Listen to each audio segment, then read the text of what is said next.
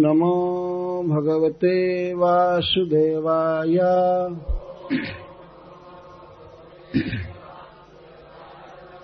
ओम नमो भगवते वासुदेवाय। ओम नमो भगवते वासुदेवाय।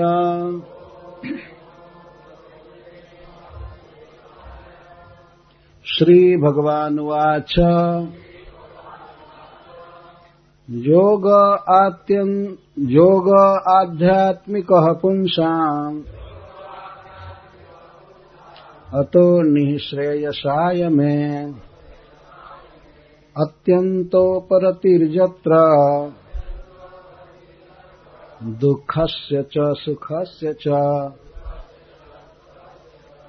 तमिमन्ते प्रवक्ष्यामि यमवोचं पुराणघे ऋषीणां श्रोतुकामानां योगं सर्वांगनैपुणं चेतः खल्वस्य बन्धाय मुक्ते चात्मनो मतं गुणेषु सक्तं बन्धाय रतं वा पुंसि मुक्तये। अहं ममाभिमानोत्थैः कामलोभादिभिर्मलैः वित्तं यदा मनः शुद्धं अदुःखमसुखं समम् तदा पुरुषयात्मानं केवलं प्रकृतेः परं निरन्तरं स्वयं ज्योतिः अणिमानमखण्डितं ज्ञानवैराग्ययुक्तेन भक्तियुक्तेन चात्मना परिपश्यतु दासीना प्रकृतिं च हतौजसां न युज्यमानया भक्त्या भगवत्यखिलात्मनि सदृशोऽस्ति शिवः पन्था योगिनां ब्रह्मसिद्धये। श्री मैत्रेय जी ने कहा इति इस प्रकार स्वमातुः अपनी माता के निर्वद्याम निर्दोष शुद्ध इप्सिताम अभिलाषा को निशम्या श्रवण कर पुंसाम जो पुरुषों के जीवों के अपवर्ग वर्धना मुक्ति लालसा को बढ़ाने वाला था। धिया बुद्धि से अभिनंद्या अनुमोदन करके आत्मवता जो मन को वश में रखते हैं ऐसे सताम भक्तों के गति ही परम लक्ष्य। श्री भगवान बभासे बोले ईशत थोड़ा थोड़ा स्मित शोभिताननः मुस्कान से शोभित मुख वाले। तो जब माता देवहूति ने भगवान से परम ज्ञान प्राप्ति के लिए याचना किया बहुत दीनतापूर्वक तो भगवान इस प्रश्न से जिज्ञासा से बहुत प्रसन्न हुए। आध्यात्मिक जीवन में उन्नति करने के लिए व्यक्ति के मन में नम्रता सबसे पहला गुण है। पहले साधक को ये समझना चाहिए कि मैं एक अज्ञ जीव हूं, माया में बंधा हूं, और अपने को इस तरह से हीन मानकर और तब उसे श्रेष्ठ लोगों से जिज्ञासा करनी चाहिए। माता देवहूति कोई सामान्य नारी नहीं है, भगवान जिसके पुत्र बने हैं तो वह कितनी महान स्त्री होगी इसको कौन जान सकता है। और बहुत बड़े भागवत पुरुष की पुत्री थी और एक महायोगी की पत्नी थी, और पुत्र स्वयं भगवान, तो बहुत श्रेष्ठ स्त्री है। लेकिन फिर भी आपने सुना कल शाम को कितनी नम्रता के साथ वह भगवान के सामने पेश हो रही है। मैं इंद्रियों के भोगों में जीवन बिता दी और मैं बिल्कुल उब चुकी हूं, मैं बिल्कुल अज्ञान में हूं, अंधम तमह में चली गई हूं, मैं गिर गई हूं बुरी तरह से, तो आप कृपा करके हमें नेत्र प्रदान कीजिए, आप ही हमारे चक्षु हैं और बहुत बहुत जन्मों के अंत में आप हमको मिले हैं। मैंने कोई प्रयास नहीं किया आपको पाने के लिए, आप स्वयं ही मेरे पुत्र बने हुए हैं, तो कृपा करके हे देव हमारे सम्मोह को, अज्ञान को नष्ट कीजिए। अथमे देव सम्मोहम अपाकृष्टुम तुमर्हस, हमारे मोह को, अज्ञान को समाप्त कीजिए। इसके बाद मैत्रेय जी कहते हैं देवहूति के इस जिज्ञासा को, निवेदन को सुनकर भगवान क्या किए। इति स्वमातु निर्वद्य मिप्सितम निशम्य पुंसाम अपवर्ग वर्धनम धियाभिनंद्यात वताम सताम गतिर बभास ईशो स्मृत शोभितानन। अपने मां के इस प्रश्न को सुनकर भगवान को बहुत आनंद हुआ। वैसे तो भगवान आनंद घन है ही, उनको कभी कोई दुख नहीं होता है, लेकिन फिर भी मां के ऐसे सुंदर प्रश्न को, जो अन्य साधकों के मुक्ति की अभिलाषा को बढ़ाने वाला था, मतलब भक्ति में प्रगति देने वाला प्रश्न, उसको सुनकर भगवान बहुत प्रसन्न होकर के और मुस्कुराने लगे। भगवान का वह आनंद उनके मुख पर प्रकट हो गया, इस भावना से कि मेरी मां कितनी बड़, कितना बड़ा जिज्ञासु है और अध्यात्म के पथ पर बढ़ना चाहती है, कितने विशाल उत्कृष्ट भोगों को इसने तिलांजलि दे दिया। भगवान इस बात से बहुत प्रसन्न हो रहे थे। उस समय जब थोड़ा थोड़ा मुस्कुरा रहे थे अपनी मां के इस उज्जवल भाव को देख करके, उस उद्दाम भाव को देख करके, तो उनका आनंद उनके मुख पर विकसित हो रहा था। मैत्रेय जी कहते हैं स्वमातु, अपनी माता के प्रश्न को सुनकर, इससे यह सिद्ध होता है कि भगवान पूर्ण रूप से अपने को पुत्र मान रहे हैं और देवहूति को मां मान रहे हैं। श्री भगवान ने कई अवसरों पर कई भक्तों को उपदेश दिया है, जैसे कुरुक्षेत्र में अपने मित्र अर्जुन को उपदेश दिए, और जीवन के लीला के अंत में उन्होंने उद्धव जी को उपदेश दिया। यहां पर भगवान एक स्त्री को उपदेश दे रहे हैं और अभी अपनी मां को। जो व्यक्ति ज्ञान जानता है, जो भक्ति में आगे है, वह गुरु बन सकता है, भले वो बेटा हो या चाहे संबंध में छोटा हो, कुछ भी हो, गुरु बन सकता है। तो मां का गुरु भगवान बने। ऐसा ऐसा नहीं है कि अब फॉर्मली अब इनिशिएशन दिए, ये दिए, वो दिए, इसकी कोई जरूरत नहीं थी, ज्ञान देना ही गुरु का काम है। तो भगवान ने अपने मां की भावना करके ही देवहूति को ज्ञान दे रहे हैं, स्नेह में बांधे हुए। जब कोई अपना व्यक्ति कुछ दे और खास करके ज्ञान दे, भगवान की भक्ति दे, और जब बहुत आत्मीयता के साथ कि यह मेरा है, उससे ज्ञान का अत्यधिक असर होता है। वह लेन देन ऐसा नहीं है जैसे बाहर के स्वामी सेवक का संबंध होता है, बहुत प्रीति का संबंध होता है। वास्तव में किसी वैष्णव के साथ, गुरु के साथ जो संबंध व्यक्ति जोड़ता है वो भगवत संबंध का प्राथमिक रूप होता है, क्योंकि गुरु भगवान का प्रतिनिधि होता है।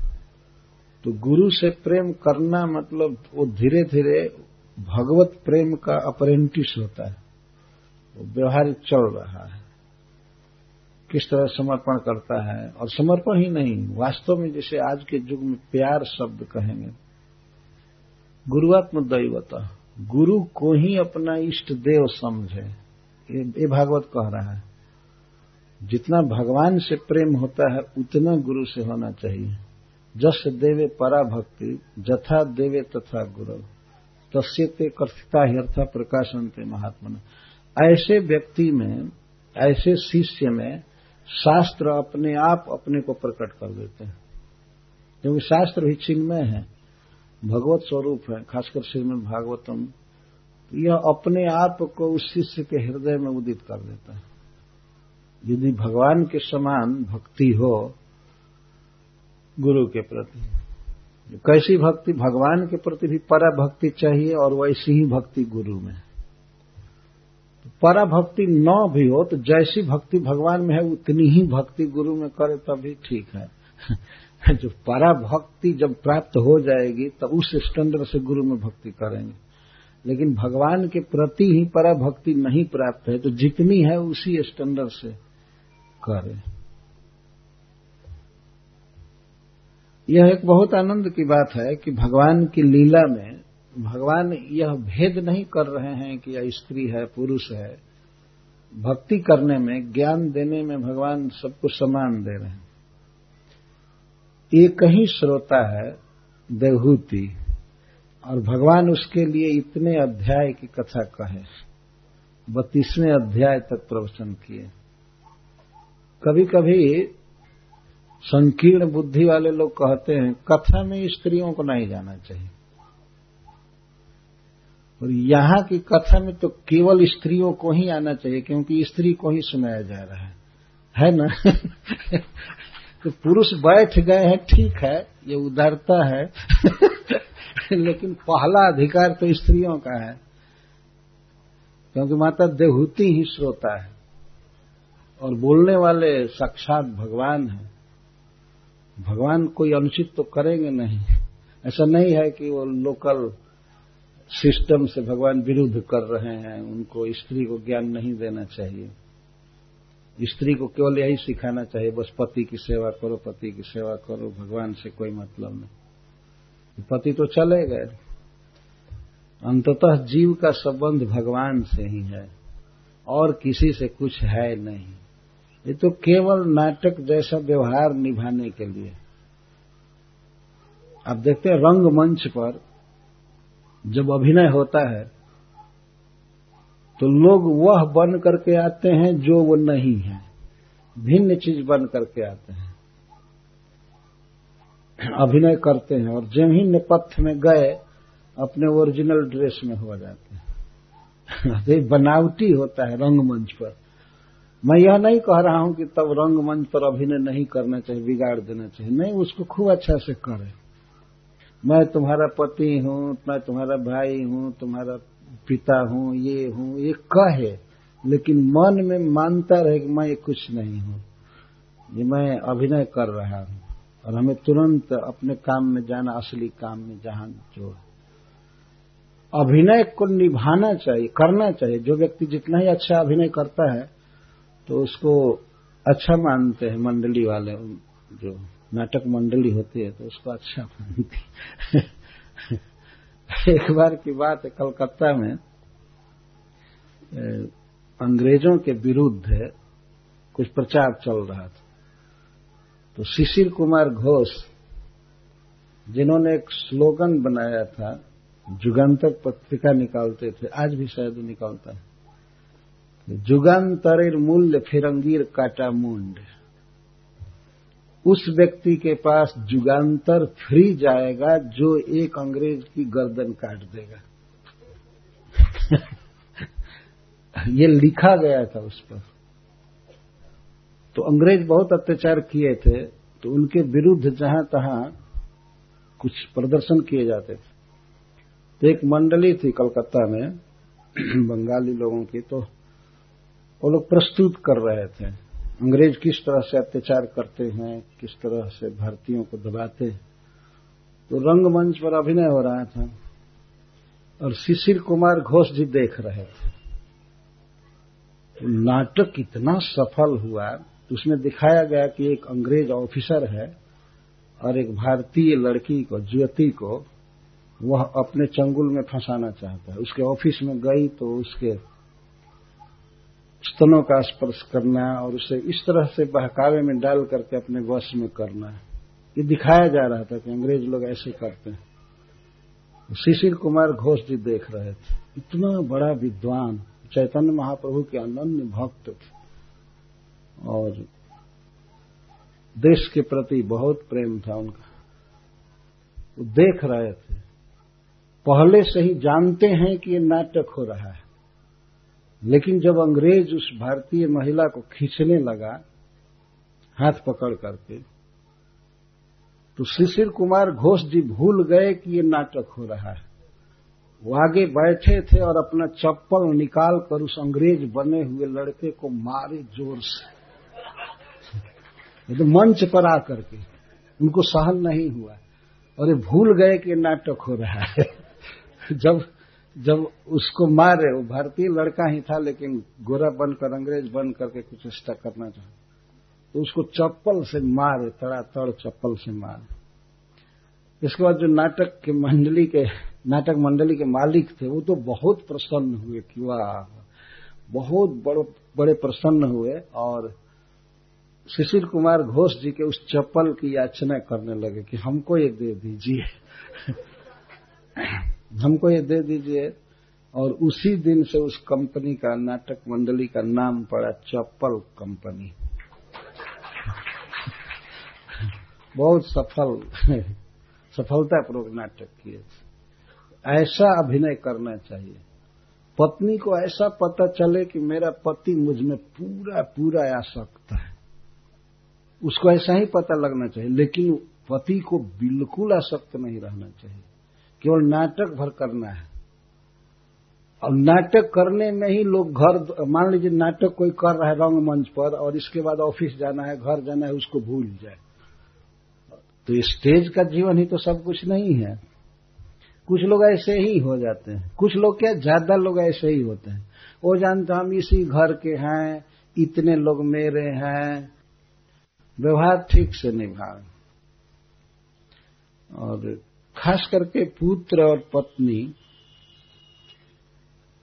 जो प्रथम इकाई है किसी परिवार की, इसके बाद भाई हैं, माता पिता और सब कोई परिवार के ही अंग हैं, लेकिन प्रथम इकाई है पत्नी और पुत्र, बच्चे। इनको कभी पता नहीं लगना चाहिए कि ये हम लोगों से प्रेम नहीं करता है।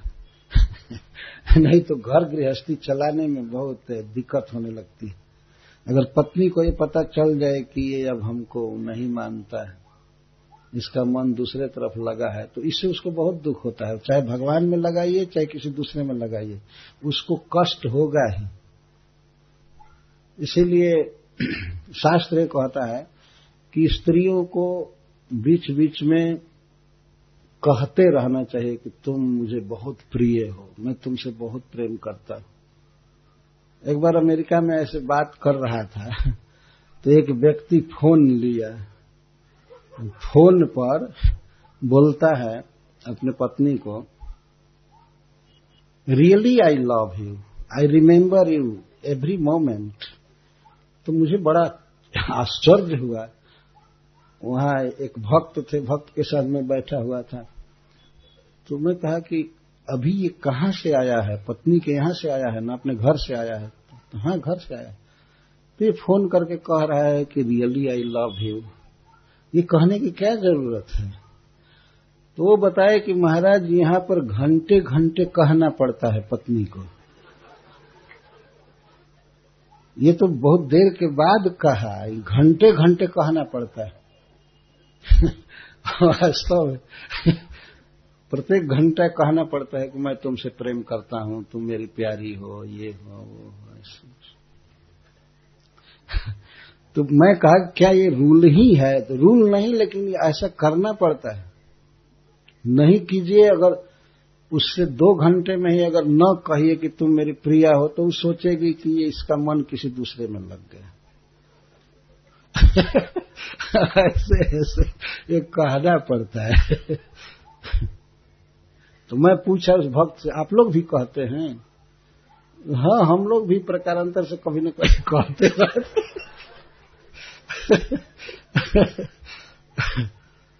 तो ये तो व्यवहार की बात है, वास्तव में कहने में कोई हर्ज नहीं है, लेकिन ऐसा नहीं कि भीतर से मन में भी फंस जाए और अपत्नी के बिना रहा ही न जाए, उसे बात किए बिना, उसको साथ लिए बिना न रहा जाए, ऐसा नहीं। जीव को यहाँ पर बताया गया है केवलम, जीव केवल है। केवल का मतलब है कि वो अकेले है, अकेले जन्म लिया था और अकेले जाना होगा। ऐसा नहीं कि जिस दिन जन्म हुआ तो पुत्र और पत्नी सब हमारे साथ जन्म लिए, ऐसा कुछ नहीं है।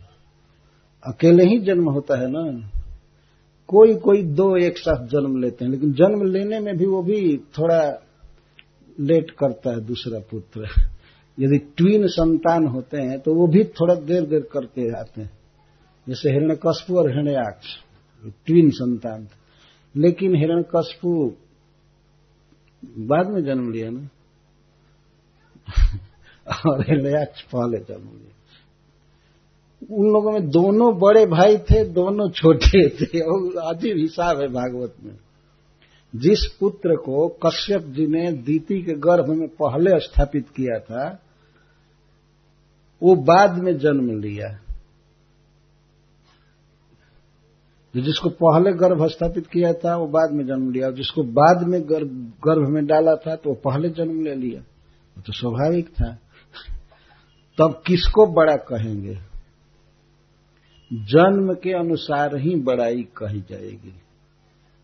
तो जन्म के अनुसार कौन बड़ा था? हिरण्यकश्यप बड़ा था ना, हाँ हिरण्यकश्यप बड़ा था, हिरण्याक्ष छोटा था। तो ऐसे जो भी हिसाब हो, मैं ये सब साइंस नहीं पढ़ाना चाहता हूँ। मैं यह कह रहा था कि जन्म अकेला हुआ है और जाना भी होता है अकेले। हमारे यहाँ भोजपुरी में गीत गाते हैं, जाए के अकेल व झमेल कौन काम के, जब अकेले ही जाना है तो झमेला लेकर क्या करोगे? ये बीच में परिवार बन जाता है, परिवार परिवार पत्नी, फिर बच्चे, फिर उधर समधी बन जाते हैं अगर बच्चे का विवाह करेंगे तो, और जाल फैलता है व्यक्ति के सामने। एक तो अकेले देह ही भार है, शरीर अविद्या जाल। एक तो अविद्या के जाल में वो ऐसे ही पड़ा हुआ है, केवल शरीर रहे तब भी, और शरीर के बाद ये संबंधी वो संबंधी, ये पुत्र वह संबंधी, जीव फंस जाता है बुरी तरह से। और अब जब भक्ति करनी है तो अपने को पहले समझना पड़ता है कि मैं कौन हूं और हमारे पास से कौन कौन जाल हैं। पहला जाल है पत्नी, और उसके बाद उससे बंधे हुए छोटे छोटे जाल बच्चे हैं। इससे छूट पाना तो असंभव ही है, बहुत कठिन है। यह बात अगर कहा जाए कि पत्नी जाल है और बच्चे जाल हैं तो कुछ लोग रंज हो जाएंगे कि ऐसा क्यों कहा जा रहा है, ये तो सहज प्रीति के विषय हैं, स्नेह के विषय हैं, और इनको जाल कह रहे हैं। जाल उनको तो छोड़ दीजिए, देह को ही जाल कहा जाता है। शरीर अविद्या जाल, जड़ेन्द्रियता है काल। ये जो देह है या विद्या का जाल है, और उसमें जड़ इंद्रियां तो काल हैं जीव के लिए, और उसमें भी तार मध्य जिह्वा अति लोहमय सुदुर्मति, उसमें भी जीव है। ये तो लोहमय दूषित मति वाली है, इसको बस में करना बहुत कठिन है। लेकिन कृष्ण बहुत दयालु हैं, अपना प्रसाद दे करके जिह्वा को बस में कर, कर दे। तो अतः किसी व्यक्ति को केवल प्रसाद खाना चाहिए, अगर दूसरा चीज खाया तो जिह्वा उसकी हालत बहुत खराब कर देगी। फेंक देगी नरक में। गलत खाने के कारण व्यक्ति नरक में चला जाता है। तो जो भी हो, यहाँ पर यह बात हो रही है कि भगवान कपिल देव देवहूति को अपनी मां मानते हैं पूर्णतः, और वहां पर कोई नाटक नहीं है, वहां स्वरूप है। देवहूति वास्तव में मां है भगवान की, और भगवान पुत्र हैं, बड़े स्नेह से उसको ज्ञान दे रहे हैं। श्री भगवान वाच, भगवान बोल रहे हैं। यहाँ पर एक फोटो बनाया गया है कि भगवान ऊंचे आसन पर बैठे हैं, मां नीचे बैठी है। भगवान कपिल देव उत्तर दे रहे हैं। योग आध्यात्मिक पुंसा मतो निःश्रेय साय में अत्यंतो परतिर्जत्र दुखस्य च सुखस्य च। भगवान कहते हैं, हे मां, आध्यात्मिक योग मनुष्यों का आत्यंतिक हित करने वाला है। निःश्रेय साय, मेरे मत के अनुसार आध्यात्मिक योग से ही मनुष्यों का परम श्रेय प्राप्त हो सकता है। जिस योग में प्राकृत दुख और प्राकृत सुख की आत्यंतिक निवृत्ति हो जाती है। आध्यात्मिक योग परम उपाय है। आध्यात्मिक योग का क्या मतलब है? जो योग आत्मा से संबंध रखता है उसको आध्यात्मिक योग कहते हैं। आप लोगों ने योग शब्द बहुत सुना है। यह संस्कृत में योग का अर्थ होता है संयोग, और वियोग का अर्थ है विलग हो जाना, अलग हो जाना। योग बहुत प्रसिद्ध शब्द है, परंतु इस युग में जो योग किया जाता है, योगासन, हठ योग, वास्तव में उसका संबंध केवल देह से है, आत्मा से या भगवान से नहीं है। परंतु योग तो वास्तव में भगवान के विषय में विज्ञान है। भगवान के स्वरूप को जान करके और अपने स्वरूप को जान करके जब भगवान से प्रेम किया जाता है, भगवान के बारे में ज्ञान लिया जाता है, अनुभव किया जाता है, तो इसको आध्यात्मिक योग कहा गया। यह आध्यात्मिक योग का अर्थ है भक्ति योग। आगे ये बात खुल जाएगी क्लियर। और सब भौतिक योग है, और योग का अर्थ है उपाय भी होता है, उपाय, साधन। जो योग, जो उपाय अपने स्वरूप की प्राप्ति करावे और भगवान के रूप गुण लीला के स्फुरणा भर दे साधक के जीवन में, इसको आध्यात्मिक योग कहा जाता है। तो भगवान कहते हैं, हे मां, आध्यात्मिक योग से ही परम श्रेय की प्राप्ति होती है, और वह योग ऐसा है कि जिसमें सुख की और दुख की भी अत्यंत उपरति हो जाती है। वास्तविक बात यह है कि इस संसार में सुख है ही नहीं, और सत्य पूछिए तो यहां कोई दुख भी नहीं है। दुख भी नहीं है, सुख भी नहीं है। कभी कभी तो कहा जाता है कि यह संसार दुखालय है, दुख का घर है, लेकिन वह रिलेटिव शब्द है। सापेक्ष विचार से कहा जाता है कि ये दुख का घर है, कुछ लोग तो कहते हैं तो सुखालय है, ये सुख का घर है, लेकिन वास्तव में यहां न दुख है न सुख है। आत्मा को यहां के किसी भी फैसिलिटी से कोई सुख नहीं होता है, कोई मतलब नहीं है, और किसी भी दुख से आत्मा की कोई क्षति नहीं होती है। यहां पर सबका संबंध शरीर से है और मन से है। मन प्रभावित होता है, अनुकूल वृत्ति करता है कि यह सुख है, और मन ही प्रतिकूल वृत्ति करता है कि यह दुख है। एक ही वस्तु को देखा जा सकता है कि वही व्यक्ति कभी सुख मानने लगता है, कभी दुख मानने लगता है। ये देखा गया। जैसे जाड़ा का समय आवे तो जाड़े में गर्म पानी सुख देता है, है ना? अनुभव आदमी करता है, गर्म पानी चाहिए, गर्म पानी चाहिए। लेकिन गर्मी के दिन में, जून जुलाई में, अब वही गर्म पानी दुख देने लगता है। पानी, जल गर्म है, उष्ण है, उसमें कोई परिवर्तन नहीं है, लेकिन अनुभव करने वाला व्यक्ति जाड़े में अनुभव करेगा कि सुख दे रहा है और गर्मी में अनुभव करेगा कि दुख दे रहा है। वास्तव में सुख दुख की भावना जो है अनुभूति, जिसको वृत्ति कहते हैं मन की, अनुकूल वृत्ति प्रतिकूल वृत्ति। तो जब अनुकूल वृत्ति होती है तो उस वस्तु में सुख देखने लगता है वही जीव, और प्रतिकूल व्यक्ति प्रतिकूल वृत्ति होती है तो दुख देखने लगता है। लेकिन वास्तव में कोई सुख दुख नहीं है। और इसका सबसे सुंदर उदाहरण देकर समझाया जाता है सपना। सपना में यदि दुख मिल रहा है तो जागृत जीवन से उसका कोई तात्पर्य नहीं है, वास्तव में दुख नहीं है, कुछ नहीं है। और सुख मिल रहा है तो सुख भी सुख भी सपना ही है। जैसे मान लीजिए कोई व्यक्ति सपना देख रहा है कि आज हमारे घर में कई करोड़ रुपए की लॉटरी पड़ गई, चाहे कहीं से सामान आ गया रेलगाड़ी से या ट्रक से, घर में सामान भर गया, सपना देख रहा है। और कोई दूसरा व्यक्ति देख रहा है कि हमारे घर का सारा सामान लाद कर सरकार ले गई, कुछ खाने पीने को नहीं है, पहनने को नहीं है, घर का सब सामान ले गई सरकार, या चोर ले गए, या आग लग गई। तो न तो इसका कुछ गया है और न उसको कुछ मिला है। सपना में किसी चीज की प्राप्ति और सपना में किसी चीज का विनाश दोनों एक ही है, न विनाश हुआ है और न तो कुछ प्राप्त हुआ है। इस जगत में जो जीव देख रहा है कि इस वस्तु से हमको सुख है, इस वस्तु से सुख है, इसमें दुख है, वो मेरा पराया है, ये मेरा अपना है, यह सब भी महास्वप्न की तरह है। कोई किसी को सुख नहीं दे सकता है और कोई किसी को दुख भी नहीं दे सकता है।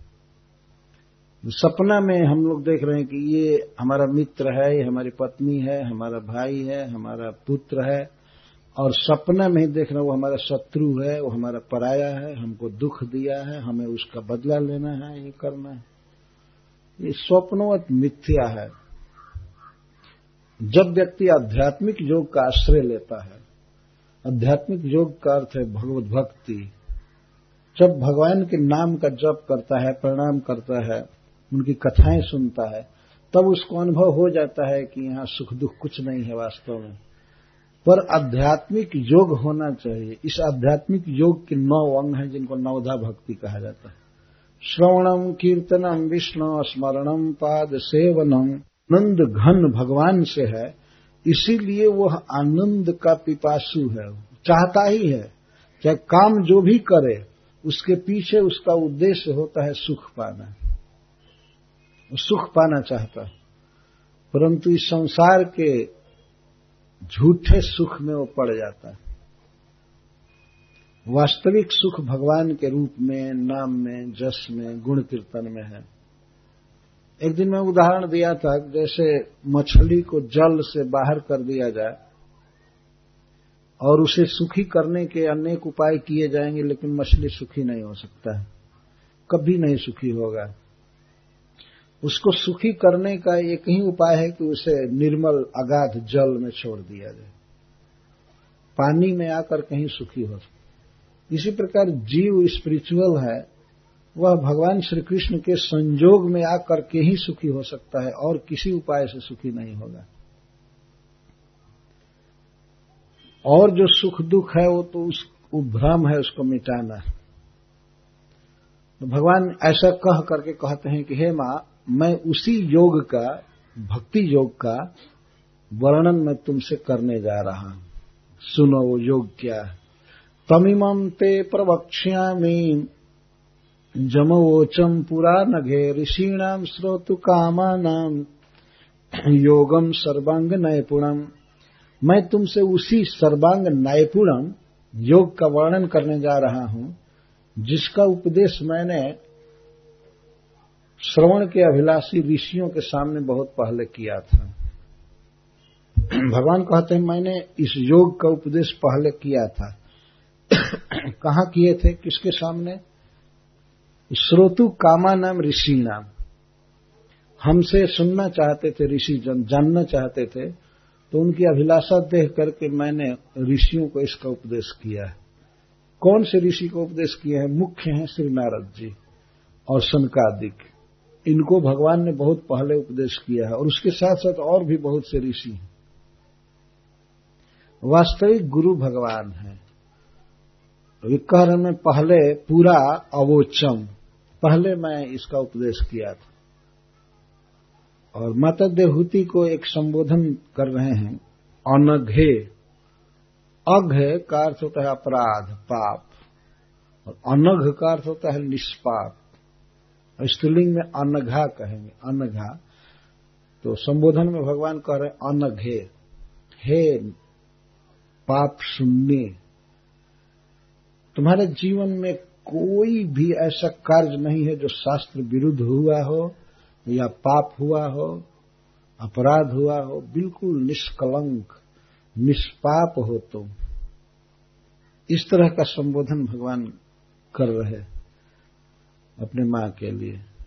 अर्थात उस योग की तुम अधिकारिणी हो, तुम बहुत आसानी से समझ सकती हो, क्योंकि तुम पहले से ही सर्व पाप शून्य हो।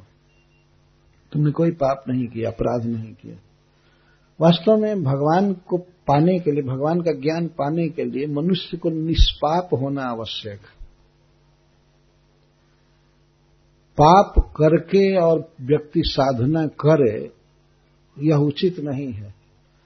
यदि पाप छूट नहीं रहे तो चलो पाप करते हुए भी भजन किया जा सकता है, लेकिन सबसे श्रेष्ठ है कि पाप ना करें।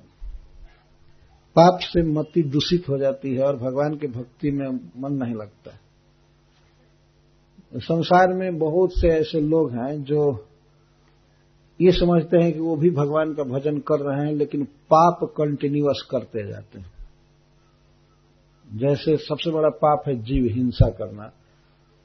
गोवध भी करते हैं, मांस पेट में रहता है और उधर प्रार्थना कर रहे हैं। ऐसे ऐसे पापी लोग हैं इस संसार में कि गाय का मांस पेट में है और कोट पहने हैं चमड़े का, चाम ऊपर से है, वो भी मारा हुआ जीव। और कहीं कहीं तो ये बेचने वाले बेचते हैं लेदर कोट, ले लो जाड़ा में। तो पशु का चाम पहने हैं शरीर के ऊपर, टोपी भी पहने हैं और पेट में मांस है और पैर में उसी का जूता है। इस तरह के पापी, और ये समझते हैं हम जेंटिलमैन हैं।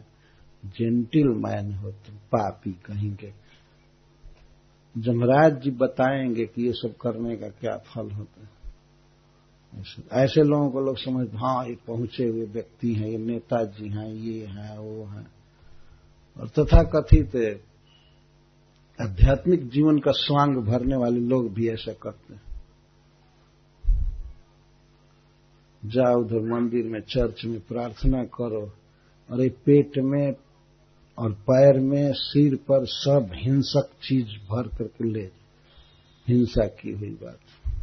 क्या फल होगा उस भजन का? क्या भगवान प्रसन्न होंगे? दस बार पढ़ो या बीस बार नमाज पढ़ो, क्या अल्लाह करेगा उसको सुनकर? क्या सोचेंगे भगवान?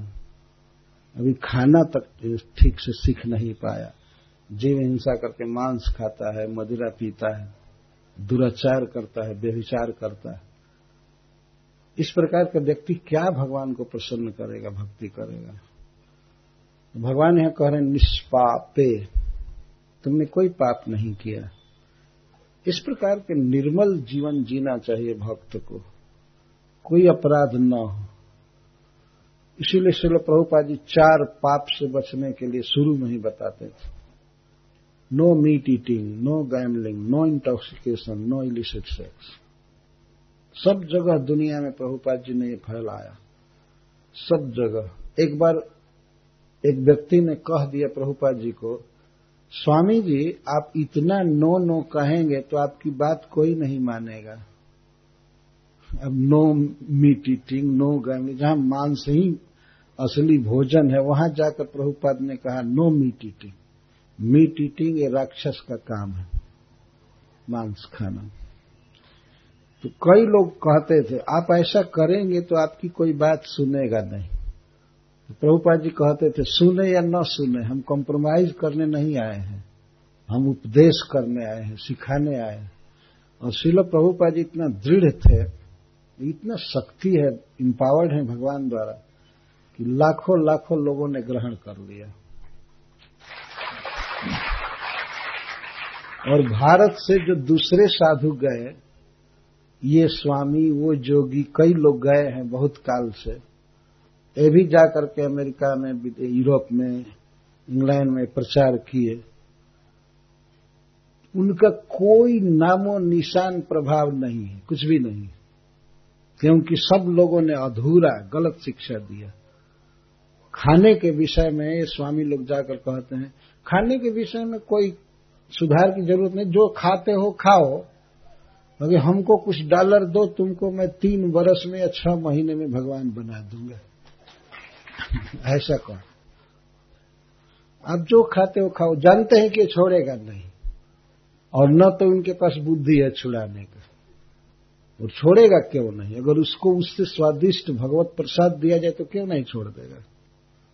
श्रील प्रभुपाद जी अमेरिका में गए तो ये अपने हाथ से गुलाब जामुन बनाते थे संडे को। ऐसी कथा है, कई भक्तों ने कहा है। एक एक भक्त की बात बता रहा हूं जो हिप्पी था,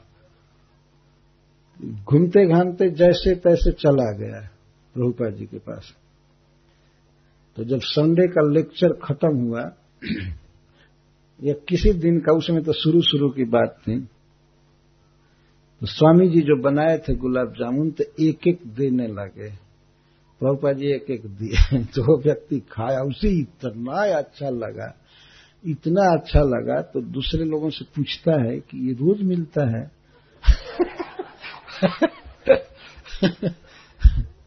रोज मिलता है क्या? यह पता लगा करके अब वो प्रभुपाद जी के लेक्चर में, कीर्तन में आना चालू किया। और होते होते प्रभुपाद जी से दीक्षा लिया और इस्कॉन में एक बहुत प्रसिद्ध व्यक्ति बन गया प्रचार करके। इतना शुद्ध, अब दूसरों का मांस छुड़ाने वाला, प्रचार करके दूसरों को ज्ञान देने वाला हो गया। तो कोई बहुत अच्छी चीज दी जाएगी तो निकृष्ट वस्तु क्यों नहीं छोड़ देगा व्यक्ति। तो श्रील प्रभुपाद जी तो प्रसाद खाते थे और जानते थे कि भगवान के प्रसाद में शक्ति है, तो प्रसाद खिला खिला करके दूषित आहार छुड़ा दिए। हम लोग प्रसाद खाते हैं, ये आध्यात्मिक योग है, इससे शुद्धि होती है जीव की।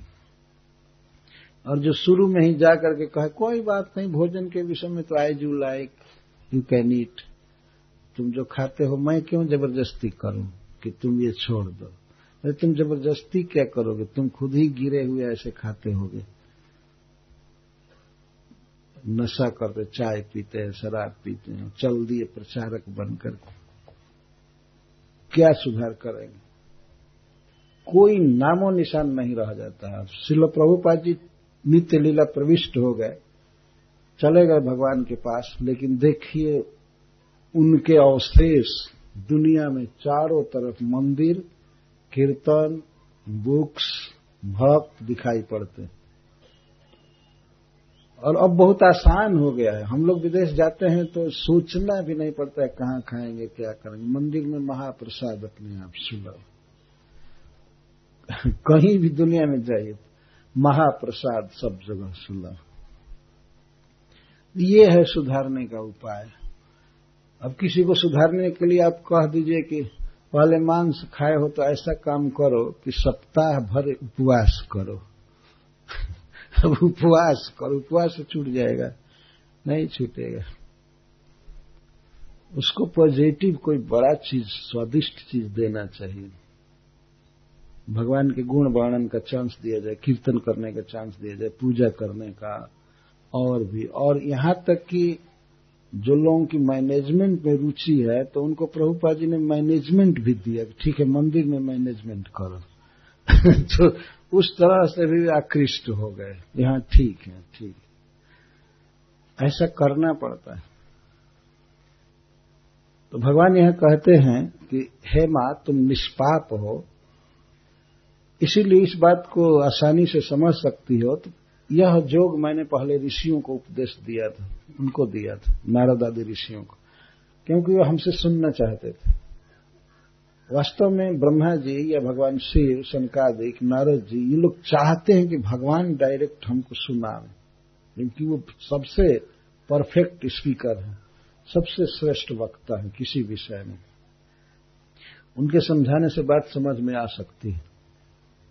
जैसे अर्जुन अर्जुन एकदम निर्णय दे दिए कृष्ण से कि युद्ध नहीं करना है। सीधा कहते हैं कि युद्ध करने से लोग मरेंगे इस युद्ध में, उनकी स्त्रियां विधवा हो जाएंगी और उन विधवा स्त्रियों का उपभोग बहुत गलत आचरण वाले लोग करेंगे, इससे वर्णशंकर उत्पन्न होंगे, वर्णशंकर से तो कुल की परंपराएं भी नष्ट हो जाती हैं और पितर भी नरक में गिर जाते हैं। पहले बहुत बड़ा पाप होने जा रहा है, बहुत बड़ा पाप होने जा रहा है। अहोवत महत पापम कर्तुम व्यवसिता वयम, हम लोगों ने बहुत बड़ा पाप करने का निश्चय किया है। भगवान सारथी के रूप में बैठे हैं और उनके सामने ये फिलॉसफी झाड़ रहे हैं, हम लोग पाप करने का निश्चय कर चुके हैं। इसका मतलब है कि आप उतरिए और युधिष्ठिर महाराज को कह दीजिए कि युद्ध बंद करें, चला जाए, यही उनके कहने का मतलब। एकदम पाप करने का निश्चय कर लिया और साफ लास्ट लास्ट में क्या कहे, मैं युद्ध नहीं करूंगा, और यह कह करके उनको खड़ा नहीं रहा गया और धम से बैठ गए पीछे रथ, गद्दी थी रथी के बैठने की, लेकिन रो रहे थे। एक ऐसे कंफ्यूजन में पड़े हुए थे कि अब कुछ समझ में नहीं आ रहा था कि क्या करें। तो भगवान ने अंत में कहा, जो इनकी इन्होंने बात कर लिया, तो भगवान कहते हैं, इन नपुंसकता कहां से तुम्हारे मन में आ गई, ये कचड़ा। अर्जुन तो बहुत ऊंचा विचार समझ रहे थे, अहिंसक बन रहे थे, हम युद्ध नहीं करेंगे, हिंसा नहीं करेंगे, ये पाप है, ये है, वो है, और भगवान ने कह दिया ये कचरा है तुम्हारे मन में। ऐसा क्यों विचार आ गया, और यही आना था तो पहले क्यों नहीं मन में लाया। युद्ध भूमि में आ करके और अब इतना अहिंसक बन रहे हो, यहां क्यों आए। विषमे समुपस्थितम, भगवान यहां कहते यही स्थान है शांति का। युद्ध करो, चलो उठो उठो उठो। तो उस पर भी अर्जुन तर्क करते हैं, मैं कैसे भीष्म पर बाण चलाऊंगा, द्रोणाचार्य को कैसे मारूंगा, जिनके गोद में मैं खेला हूं और जिन्होंने हम मुझे अस्त्र शस्त्र सिखाया है। आप क्या संदीपनी गुरु को मारेंगे, आप ऐसा कर सकते हैं। हमको क्यों कहते हैं कि धनुष बाण उठाओ। मैं इस राज्य के लिए क्या, यदि भीष्म पितामह आदि का वध करने पर, दुर्योधन का वध करने पर तीनों लोगों का राज्य मिलेगा, तब भी इनका वध नहीं कर सकता हूं। हेतो किम नु मही कृते, फिर पृथ्वी के राज्य के लिए मैं कैसे इनका वध कर सकता हूं, मैं नहीं वध करूंगा। और अंत में ये कहे, तो भगवान ने कहा कि ठीक है, क्या किया जाए, तब सब लोग तुम्हारे पीछे चलें, तुम जो कहते हो वही किया जाए ना, तो ठीक है, क्या चाहते हो। तब अर्जुन कहते हैं, हमारे समझ में नहीं आ रहा है कि क्या करना चाहिए। युद्ध में मैं हित नहीं देख रहा हूं और युद्ध नहीं करने का मैं कैसे निर्णय दे दूं। अंत में समर्पण करते हैं भगवान, हमारी बुद्धि काम नहीं कर रही, आप हमको समझाइए कि हमें क्या करना चाहिए। ये प्रार्थना कर रहे हैं, कार्पण्य दोषोपहता स्वभाव पृच्छामि त्वां धर्म समुद्ध चेता जब श्रेय श्यान निश्चितम ब्रूहितम में शिष्यस्ते हम साधिमान तम प्रपन्नम, मैं आपका शिष्य हूं, मुझे सिखाइए मुझे क्या करना चाहिए। लेकिन अंत में कहे, युद्ध के अलावा और जो कुछ सिखाना हो सिखाइए, मैं युद्ध नहीं करूंगा। फाइनल कह दिए, मैं युद्ध कदापि नहीं कर सकता। तो भगवान हंसने लगे कि समर्पण भी कर रहा है और निर्णय भी दे रहा है, तो हमको गुरु क्या बना रहा है।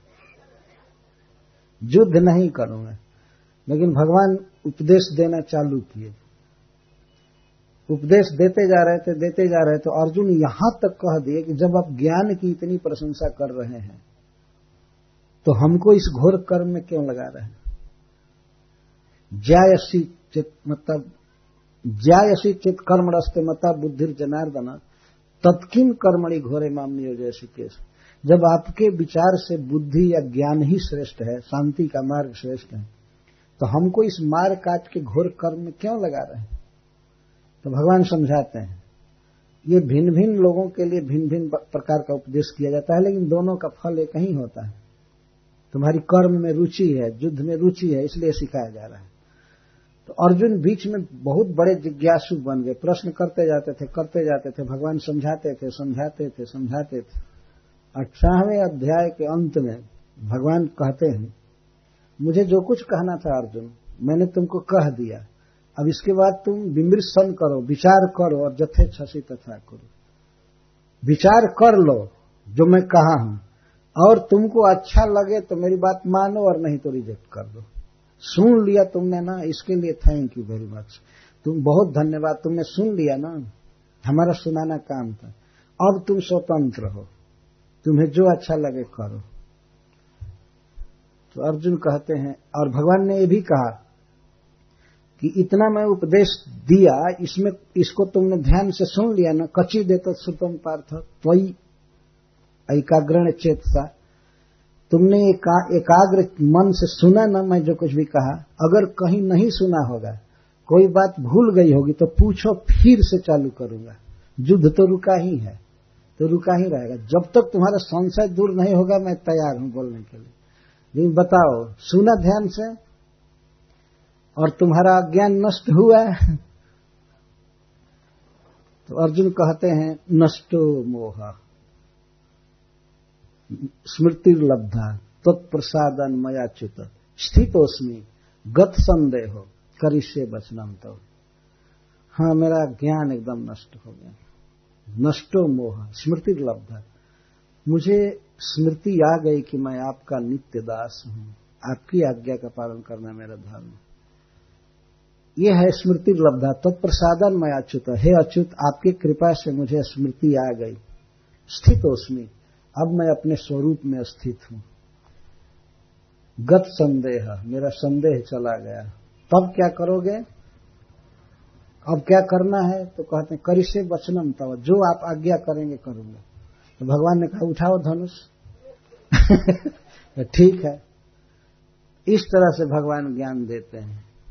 शुरू में जो अर्जुन की दशा हो गई, दूसरा आदमी तो मर गया होता, अर्जुन तैयार नहीं हुए होते, लेकिन भगवान तो सब तरह से तैयार कर ले। देखो ये सब मर गए हैं, मैंने मार दिया है, मेरे विराट रूप में ये देखो ये देखो ये देखो, तुम कुछ भी नहीं हो। तुम अगर यहाँ कुरुक्षेत्र से भाग भी जाओगे तब भी अब बचेंगे नहीं, सबको मैं मार डालूंगा, मार दिया हूं, देख लो सब मरे पड़े। तो क्यों नहीं अर्जुन कन्विंस्ड हो जाए? होना ही था। यह है भगवान की वक्तृत्व कला। इस तरह से अपने मित्र को तुरंत राजी कर ली। थोड़े काल के लिए युद्ध रुका हुआ था, फिर चालू हो गया। तो भगवान जब बोलते हैं तो उनका प्रवचन सुनने के लिए ऋषियों में उत्कंठा रहती है। जब साधारण वक्ता कहीं आता है तो उसका पोस्टर, बैनर, ये वो छापो और हजारों बात गलत बोल करके चला जाता है, लाखों रुपया लेकर के। लोग रुपया दे दे करके भ्रमपूर्ण बातें सुनते हैं, भ्रांति की बात सुनते हैं, है ना? आप लोगों का भी अनुभव होगा। एक बार मैं एक साधु को सुना, बिहार में जब हो रहा था, तो वो खड़ेसरी बाबा कोई था, खड़ा रहते थे जग में, बैठते नहीं। यज्ञ हुआ, सब हुआ, जग में बहुत लोग दान देते हैं, देते रहते हैं। तो वो एक रात उठा और भाग गया साधु। सारा पैसा नोट एक ढोलक में बंद करके और मह करके भाग गया। ढोलक के अंदर सारा पैसा। साधु ढोलक लेकर के जा रहा है तो कौन देखेगा उसका? लेकिन एक शिष्य ने देख लिया था कि गुरुजी ढोलक में नोट कोच रहे हैं, भर रहे थे। ऐसे ही साधु घूमते रहते हैं। जब तक लोग ठगे नहीं जाते हैं, उनको विश्वास ही नहीं होता है कि हमने कुछ पाया। प्रभुपाद जी कहा करते थे कि जब कोई व्यक्ति ठगाना चाहता है, चीटेड होना चाहता है, तब भगवान चीटर भेजते हैं, तो ठगाना चाहता है। कोई आवे बतावे नहीं नहीं कोई नियम पालन नहीं करना है, बस ईश्वर से प्रेम करो, ध्यान करो, जप की कोई जरूरत नहीं, प्रणाम की जरूरत नहीं, कथा की नहीं, केवल ध्यान रखो। तो ध्यान क्या खाक करेगा, ध्यान तो अपने घर का करेगा, तुम्हारे कहने से थोड़े भगवान में मन लग जाएगा, अगर कुछ करने की जरूरत नहीं है। तो लोगों को बड़ा आसान लगता है, इसको कहते हैं टू बी चीटेड। वो चीटेड होना चाहता है, सस्ते में सब कुछ पाना चाहता है। तो श्रील प्रभुपाद जी एक उदाहरण देते हैं, जैसे कोई व्यक्ति चाहता है कि हमको डायमंड चाहिए, हीरा चाहिए, लेकिन मैं पांच रुपए से ज्यादा नहीं दे सकता हूं। कोई ऐसा दयालु व्यक्ति आवे जो हमको पांच रुपए में हीरा दे दे, तो कोई चीटर होगा वो समझ जाएगा कि ये बेवकूफ हीरा का मतलब तो जानता नहीं है, तो चमकता हुआ एक शीशा का टुकड़ा दे करके और कहेगा पांच रुपया नहीं लेकिन सौ रुपया मैं दे दूंगा, आप एक रुपये का भी नहीं है, तो कहेगा मैं मैं सौ रुपया आपसे लूंगा, पांच में नहीं दे सकता। है तो ये लाखों की चीज, लेकिन ये हजारों की चीज है, लेकिन मैं आपको दे दूंगा सौ रुपए में। तो कहेंगे वाह रे कृपालु स्वामी जी, दयालु महाराज, बहुत अच्छा बहुत अच्छा, ठीक है, दे करके बस शीशा दे करके चला गया। इस तरह की बात चल रही दुनिया में सब जगह। कहीं पांच रुपए में हीरा मिलता है, लेकिन लोग आध्यात्मिक जीवन को बहुत सस्ता समझ लिए हैं। इसमें कोई स्नान का नियम नहीं होगा, जपने का नियम नहीं, एकादशी आदि को उपवास करने मरने की क्या जरूरत है, खूब खाओ पियो आनंद करो बाद और भगवान का भजन करो। तो ऐसा मनमोहक पंथ है, उनको बहुत अच्छा लगता है और नाम भी दे देते हैं, ये आनंद मार्ग है, आनंद से आसानी से चल सकते हो और नरक में बहुत जल्दी पहुंचोगे। तो बहुत आनंद की सवारी है, क्या डेस्टिनेशन होगा, आराम से रह जाएंगे, सुख से रह जाएंगे और मिलेगा क्या।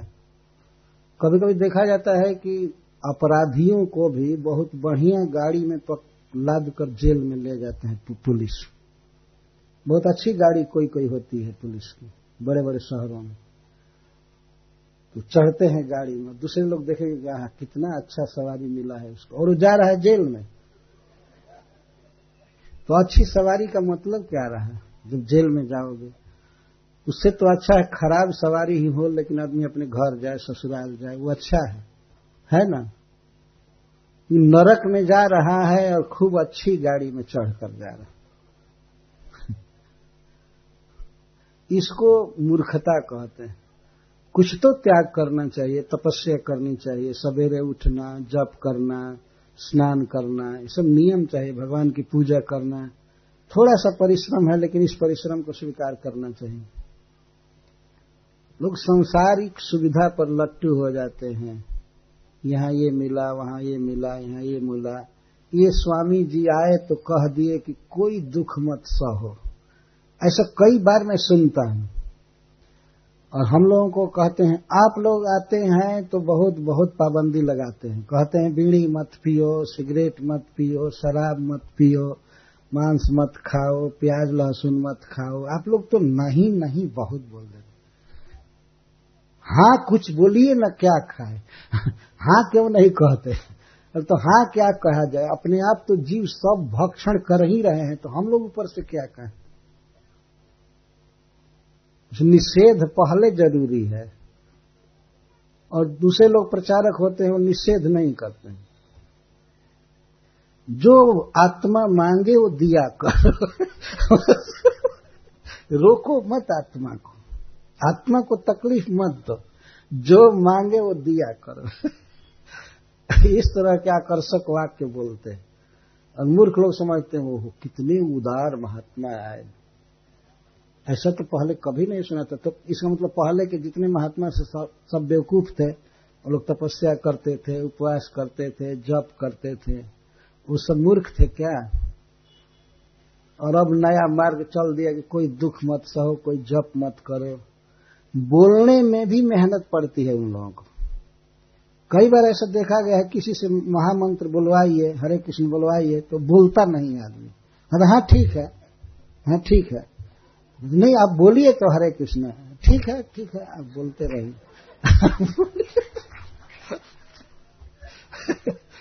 आप बोलिए। बोलना बोलने में मेहनत पड़ती है, जबकि सांसारिक बात घंटों बोलते रहते हैं, उसमें नहीं थकते हैं, न श्रवण में न कीर्तन में। बोलने में भी नहीं थकते, सुनने में भी नहीं थकते। और भगवान का जप करना पड़ जाए तो कई बार ऐसा देखा गया किसी को जप करने के लिए दीजिए, एक माला पूरा करते करते लगता है कि प्रलय काल हो गया, युग बीत गया।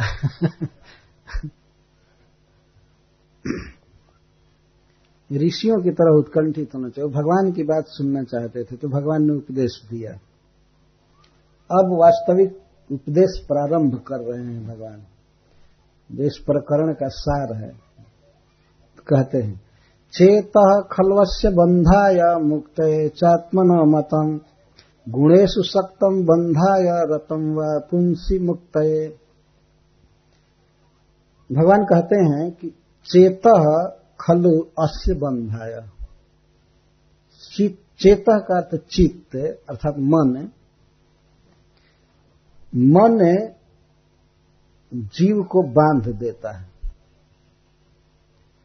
मन के कारण जीव बंधा हुआ है इस संसार में। चेता खलु अस्य बंधा मुक्त है चात्मनो मतम।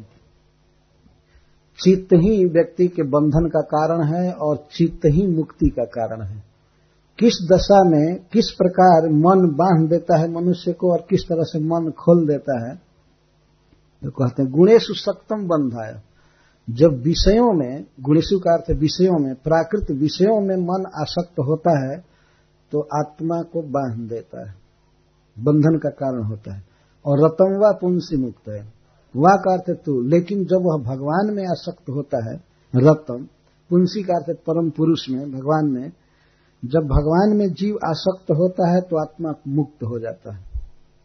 जब विषय भोग में आसक्त होता है तो आत्मा का बंधन हो जाता है, उसे शरीर पर शरीर, शरीर पर शरीर सब कुछ लेना पड़ता है।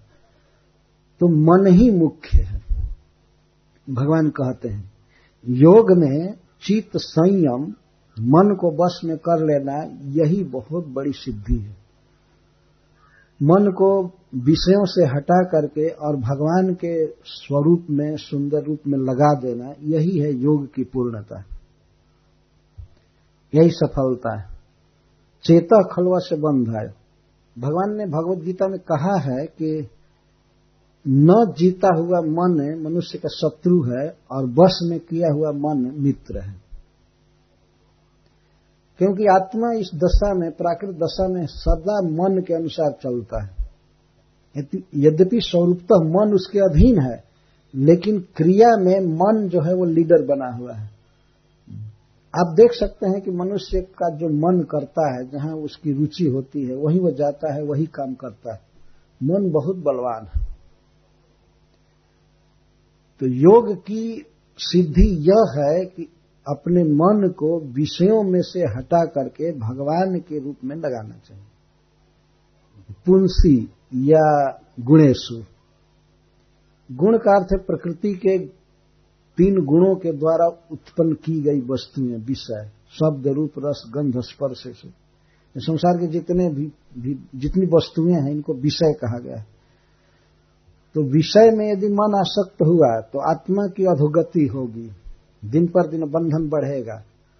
और यदि मन भगवान के रूप में आसक्त होगा, भगवान के लीला में, उनकी विशेषता में, तो जीव मुक्त होना चालू हो जाएगा, मुक्त होने लगेगा कर्म बंध। मन एवं मनुष्याणाम कारणम बंध मोक्षय। मनुष्यों का मन ही बंधन का और मुक्ति का कारण है। बहुत स्पष्ट है कि गुणेषु सक्तम बंधाय रतम व पुंसी मुक्त है। प्रकृति के गुणों में, विषयों में यदि मन फंसा है तब तो आत्मा निरंतर बंधन में रहेगा, जन्म मृत्यु के चक्र में रहेगा। और भगवान में आसक्त हो गया तो खुल जाएगा। भगवान के बीच में और जीव के बीच में ये मन जो है बहुत बलवान साधन है। मन ही मनुष्य को भगवान के पास नहीं जाने देता है, इसलिए मन को भगवान में लगाने का जो प्रयास है वही वास्तविक योग है। मन भगवान में कैसे लगेगा? जो विषयों में लगा हुआ है वो कैसे लगेगा? तो इसका सबसे बलवान, सबसे पूर्ण साधन है भगवान के विषय में श्रवण करना। यदि भगवान के रूप गुण लीला को सुना जाए और भगवान अगर अच्छा लगने लगे तो मन उधर आकृष्ट होगा, और जब मन भगवान की तरफ आकृष्ट हो जाएगा तो सारा काम ठीक हो जाएगा, उसका अज्ञान नष्ट हो जाएगा, बंधन खत्म हो जाएगा। श्रवण सबसे मुख्य साधन है, ये शास्त्र बताते हैं। जैसे यहां पर माता देवहूति सुनेगी, भगवान से सुन रही है। चेत्त खलवस्य बंधाय मुक्तये चात्मनोमत, पुरुषार्थ सिद्धि के बारे में बात कर रहे हैं। वास्तव में मन भगवान में लग जाना या आध्यात्मिक योग में आ जाना यही सबसे बड़ा पुरुषार्थ है। भगवान में प्रेम हो जाए यही सबसे बड़ा पुरुषार्थ है। पुरुषार्थ की प्राप्ति कैसे होगी, कैसे भगवान में मन लगेगा, पहले तो अपनी दुर्दशा पर विचार करना चाहिए व्यक्ति को। अहम ममाभिमानोत्थै काम लोभादि भीर्मलहि वीतम जदा मनः शुद्धम अदुःखम सुखम समम। किस प्रकार से आत्मा में बंधन होता है, दोष सब आ जाते हैं, और किस तरह से मुक्त होगा इसको बता रहे हैं। अहम ममाभिमानोत्थै, जब शरीर में अहम बुद्धि और शरीर के संबंधियों में मम बुद्धि जीव करता है, इन दोनों भावनाओं से, अहंता और ममता से बहुत से दोष उत्पन्न होते हैं, बहुत दोष उत्पन्न होते हैं।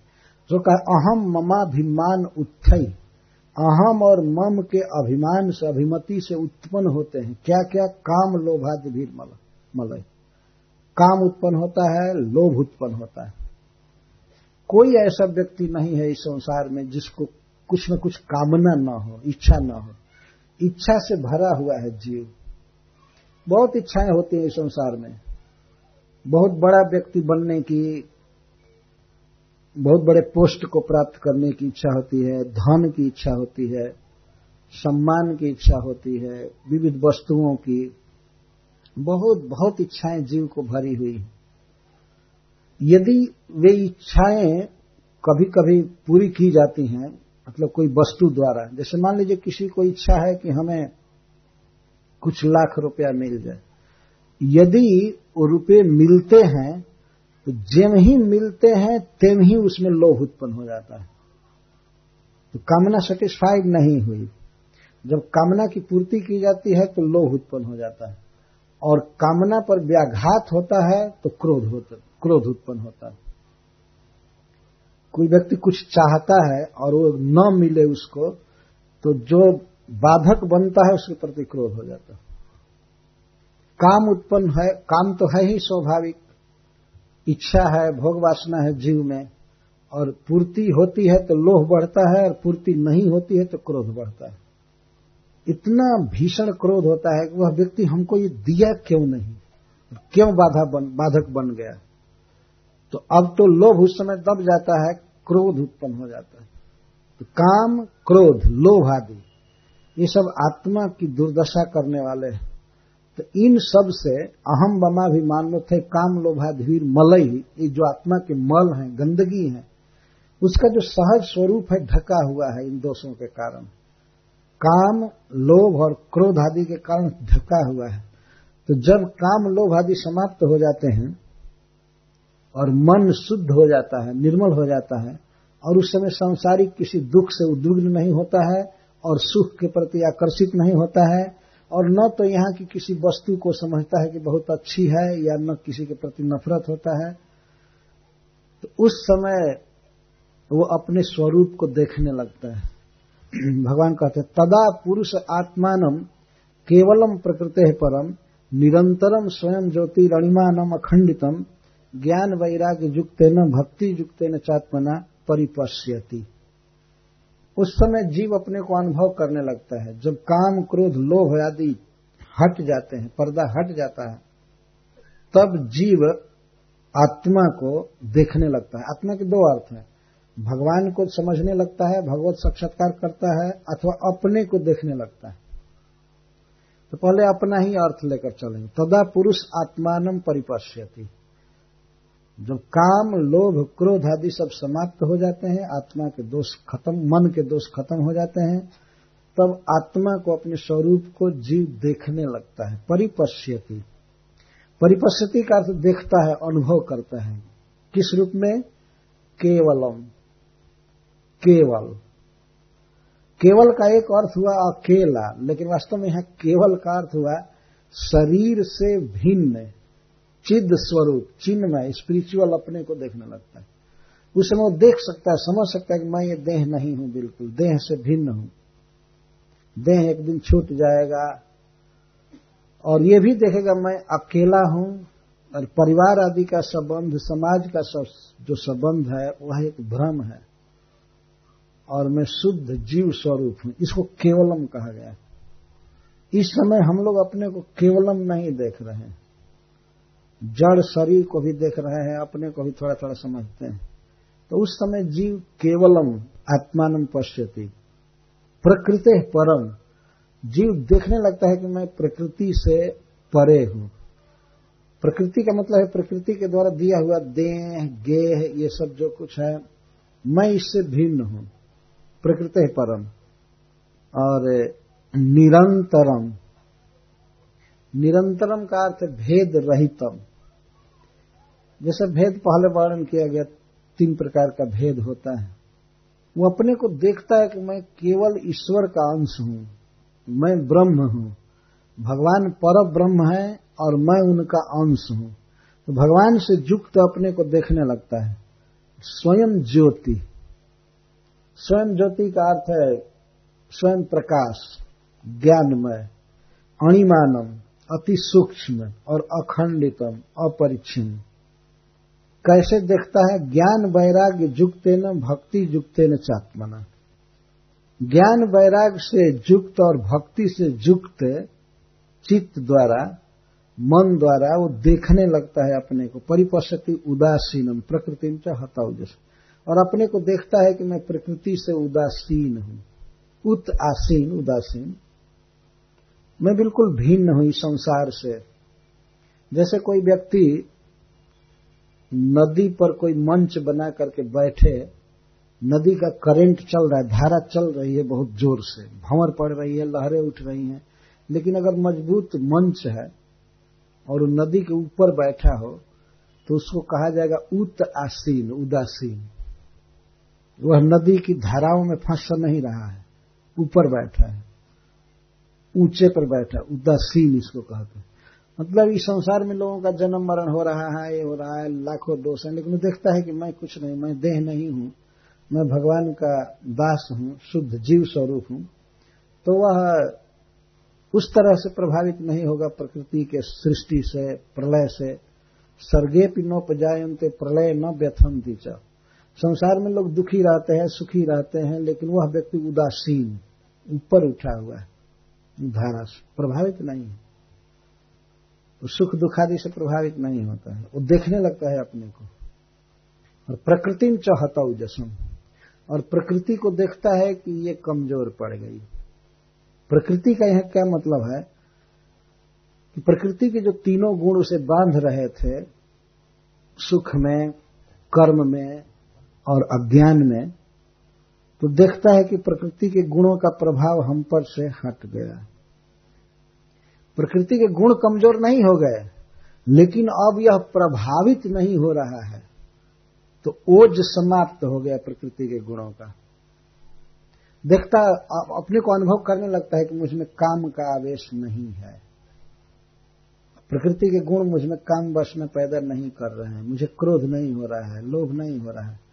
तो इस तरह से प्रकृति के कारण जो आदतें बन गई थी प्रकृति के संसर्ग में, अब वो आदत धीरे धीरे छूट जाती है और जीव भगवान की अंतरंगा शक्ति के कंट्रोल में आने लगता है।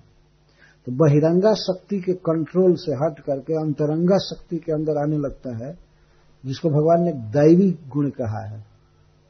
महात्मानस्तु माम पार्थ दैवीम प्रकृतिमाश्रिता, दो प्रकार की प्रकृति है, एक तो महामाया और दूसरा है अंतरंगा शक्ति। भगवान बार बार इसको दैवी प्रकृति कहे। जब भगवान की स्वरूप शक्ति के अधीन जीव आने लगता है तो बहिरंगा शक्ति का प्रभाव शिथिल हो जाता है, उसे छोड़ देती है। इस बात को भक्त अनुभव करता है कि अब मेरे दोष समाप्त हो रहे हैं। और जैसे पहले खा पी करके आराम से कई घंटा सोता था, तो भक्त बन जाने के बाद जब भगवान में मन लगता है तो अब उतना नहीं सोता है, वो तीन चार बजते ही जग जाता है, मंगला आरती में जाता है। तो देखता है कि प्रकृति कमजोर पड़ गई हमारी, बहिरंगा माया शक्ति की जो पकड़ थी कम हो रही। और भूख लगती है, लेकिन भूख लगी है फिर भी जप कर रहा है, कम से कम नौ दस बजे तक तो कुछ भी नहीं खाएगा। दूसरे जो प्रकृति के बिल्कुल पकड़ में है वो उठते ही बेड पर ही चाय चाय चाय करने लगेंगे, हाय हाय करते हैं चाय, पूरा प्रकृति के पकड़ में। प्रकृति बाध्य करती है, ठीक है चाय पियो अखबार पढ़ो, लेकिन जो प्रकृति के चंगुल से छूट रहा है, अंतरंगा शक्ति के अधीन जोग माया के अधीन हो रहा है, तो इस तरह से शरीर की आवश्यकताओं से प्रभावित नहीं होगा। कभी कभी लोग सोचते हैं कि ये लोग पंद्रह दिन में एक दिन खाते ही नहीं है, ऐसा क्यों करते हैं, कैसे रह जाते हैं बिना खाए पिए, एकादशी को कैसे बिना खाए पिए रह जाते हैं। यानी यहां तक कह देते हैं कि आत्मा को क्यों कष्ट दे रहे हैं, भगवान ने शरीर दिया तो इसको आहार देना चाहिए ना। लेकिन शारीरिक मांग से भक्त प्रभावित नहीं होता है, तो उसकी निद्रा कम हो जाती है और भोजन भी कम हो जाता है। निद्रा हार विहार का विजितव, सट गोस्वामीगण निद्रा आहार आदि को जीत चुके थे। किसी किसी दिन बिल्कुल नहीं सोते थे, फिर भी काम चलता था अच्छा से। हरिदास ठाकुर तीन लाख जप करते थे, तो आज का तीन लाख पूरा करके खत्म किए तब तक दूसरे दिन का चालू हो गया, सोने का समय ही नहीं। इस तरह से प्रकृति का बल कम हो जाता है, भक्त प्रकृति से बाहर निकल जाता है, माया से छूट जाता। कैसे पता चलता है कि हरिदास ठाकुर सोते नहीं थे? इसकी कथा है, एक व्यक्ति उनसे द्वेष करके उनको बदनाम करने के लिए एक वेश्या को भेजा हरिदास ठाकुर के पास। तो वेश्या बन ठन करके गई, हरिदास ठाकुर एक गुफा में जप करते थे, हरे कृष्णा हरे कृष्णा कृष्णा कृष्णा हरे हरे, हरे राम हरे राम राम राम हरे। और जप बहुत फास्ट नहीं करते थे, संख्या संकीर्तन करते थे, और लगभग गाते हुए से जप करते थे और गिन गिन करके। और तीन लाख जप करना था, साधारण जप किया जाए तो एक लाख में आठ घंटा लग जाता है सामान्य स्पीड से, वो तो बहुत अच्छा से बोलते थे, चौबीस घंटा लग जाता था। तो वेश्या गई उनके पास, हरिदास ठाकुर एक युवक पुरुष थे, बहुत सुंदर थे, उनको बदनाम करने के लिए एक व्यक्ति भेजा। सब लोग आदर करते हैं इसका, तो अगर वेश्या में आसक्त हो जाएगा, धर्म छोड़ देगा, तो सब जगह इसकी निंदा होगी, जो भेजा। तो वो गई गई तो हरिदास ठाकुर के पास जाकर के वो निर्लज्ज वेश्या बैठ गई। कई प्रकार की कुचेष्टा कर रही थी, वो सोच रहे थे कि हरिदास ठाकुर हम पर देखेंगे तो ये माला फेंक करके आसक्त हो जाएंगे। लेकिन हरिदास ठाकुर कहे ठीक है बैठो, और जप करते रहे जप करते रहे करते रहे करते रहे। तो रात बीत गई, सवेरा हो गया, तो उसने साफ कहा कि मैं आपने बहुत आसक्त हूं, आप बहुत सुंदर हैं, ये है वो है, ऐसे मैं इस अभिप्राय से आपके पास आई। लेकिन हरिदास ठाकुर जप करते करते सवेरा हो गया, तो कहे कि आज का जप अभी तो चालू कर रहा हूं, ठीक है तुम बाद में आना। तो दूसरी रात गई, दूसरे रात भी तो तो कंटिन्यूअस जप चालू ही था। तो इस बार हरिदास ठाकुर को प्रणाम किया, तुलसी जी रखे हुए थे उनको प्रणाम किया, और बेश्या बैठ गई, अपने अंगों को दिखा रहे थे, ऊपर के अंगों को जैसे तैसे। हरिदास ठाकुर का मन तो श्याम सुंदर में लगा हुआ था, कोई सपने में भी नहीं दूसरे में मन लगा सकते। जब करते रहे करते रहे और उस वेश्या का बहुत बड़ा सौभाग्य था, वो हरिदास ठाकुर के श्रीमुख से भगवान नाम सुन रही थी। वो भी सोई नहीं, कुछ भी नहीं, सुनती रही सुनती रही और निराश हो रही थी। फिर भोर हो गया। उसने कहा कि आपने कहा था कि कल तुम्हारी इच्छा पूरी करूंगा, आप हमें अवसर दीजिए। तो ठीक है, बाद में देखें। अभी तो जॉब चालू कर दिया, पूरा नहीं हुआ है। वो चाहते थे कि लगातार भगवान का नाम सुने। तीसरी रात आई, तीसरी रात आई और उनका तो रोज का ही काम था। उनके लिए तो पहली रात दूसरी रात कुछ थी नहीं हरिदास ठाकुर के लिए। वो तो जीवन ही वही था, भगवान का नाम रट। वेश्या बहुत निराश हुई, सोच रही थी कब ये हमारे पर आकृष्ट होंगे, ये होंगे वो होंगे। तो तीसरी रात जब बीती तो वेश्या के मन में बहुत भारी अनुताप हुआ। तो मैं कितने पाप का निश्चय करके आई थी, और भगवान का नाम एक महाभागवत से सुनते सुनते उसके सारे दुर्विचार नष्ट हो गए। और उसने सोचा कितना सुखी है ये स्वामी, ये साधु कितना सुखी है, कितना आनंद में है। और उनके मुख से भगवान नाम सुना तो इसलिए इसका चित बदल गया। तो ये गई थी हरिदास ठाकुर को भ्रष्ट करने के लिए। हरिदास ठाकुर ने ही इसको ऊंचा चढ़ा दिया। ये शुद्ध हो गई और चरण में गिरी और कही कि मैं इस पाप से आपके पास, पाप विचार से आई थी, मुझ पर कृपा कीजिए कीजिए। तो हरिदास ठाकुर ने कहा ठीक है, तुम जप करो, कृष्ण बहुत दयालु हैं, तुम्हें शरण में रखेंगे।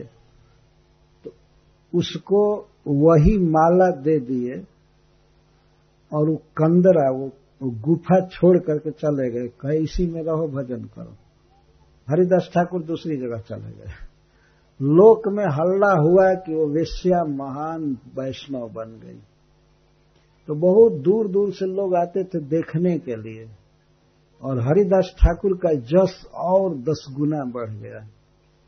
लोग आश्चर्य करने लगे, वाह बाप रे बाप, इस तरह से इस वेश्या को शुद्ध कर देना, बदल देना, अद्भुत शक्ति वाले हरिदास ठाकुर, अद्भुत शक्ति। तो इस प्रकार का प्रभाव देखा गया भगवान नाम सुनने का। प्रकृतिम च हतौ जसाम, इसीलिए भगवान इस प्रसंग में जो सबसे अधिक जोर दिए हैं वो श्रवण पर दिए हैं। और श्रवण कीर्तन या किसी भी भक्ति का मूल है साधु संग। इसीलिए सब मिलाकर के साधु संग पर ही बल दिए हैं भगवान कपिल देव। और यहाँ पर संहार करते हैं, संक्षेप में कहते हैं कि न युज्य मानया भक्त्या भगवत अखिलात्मनि सदृशोस्ति शिव पंथा योगी नाम ब्रह्म सिद्ध है। ब्रह्मत्व की प्राप्ति के लिए जीव अपने स्वरूप से भगवान का पार्षद बन जाए, इसके लिए अखिलात्मा भगवान में की जाने वाली भक्ति के समान शिव पंथा, कल्याणकारी मार्ग या सरल मार्ग, आनंद मार्ग दूसरा कोई नहीं। न सदृशोस्ति शिव पंथ, भगवान की भक्ति के समान सुंदर सुखद मार्ग कोई नहीं।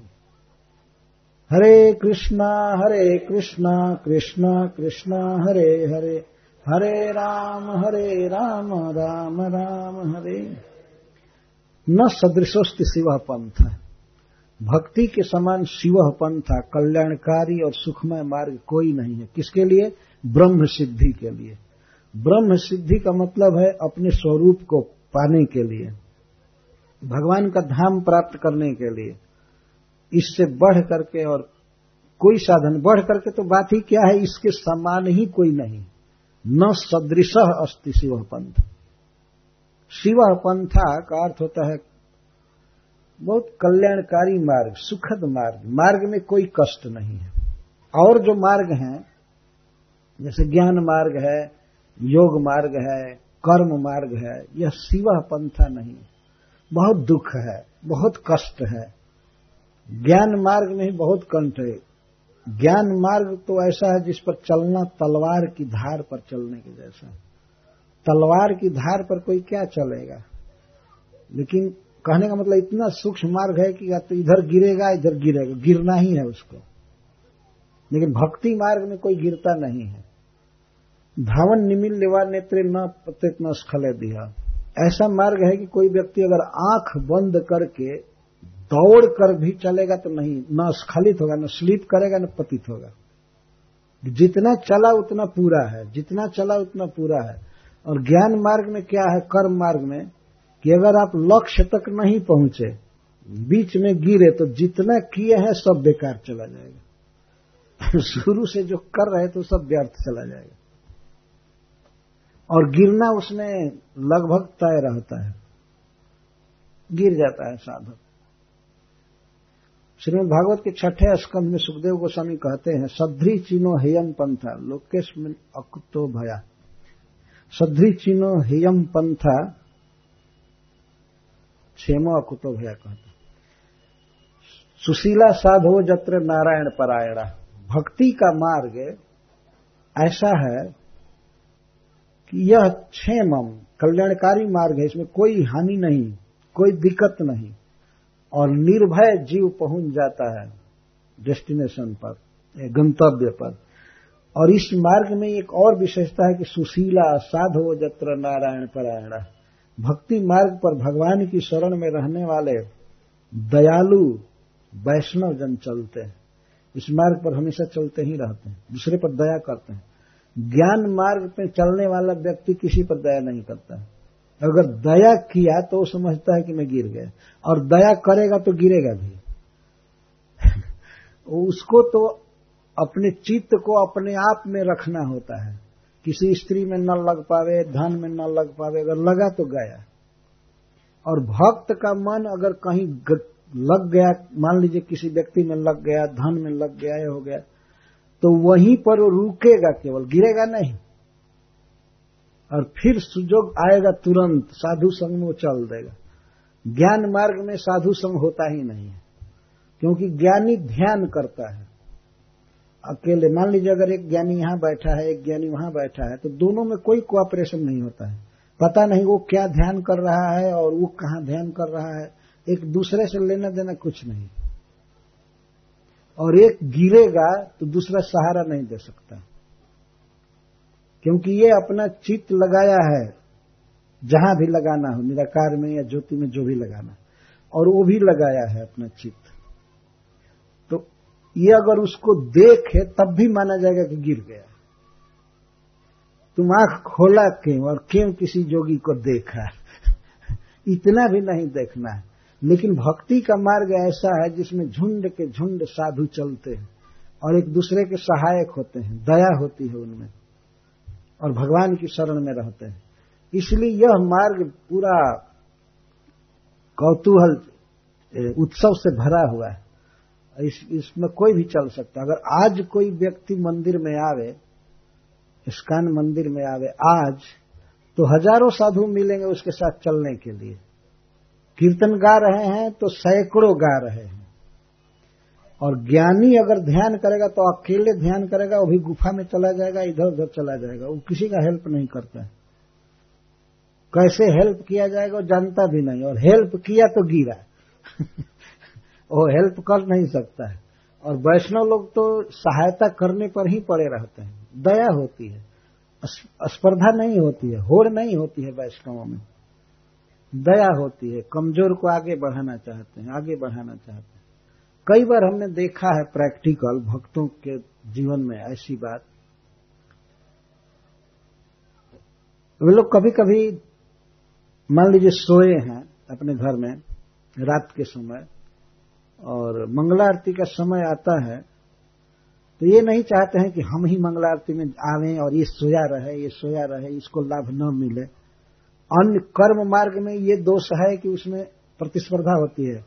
कोई व्यक्ति सोचता है कि मैं यज्ञ कर रहा हूं तो वो यज्ञ न कर पावे।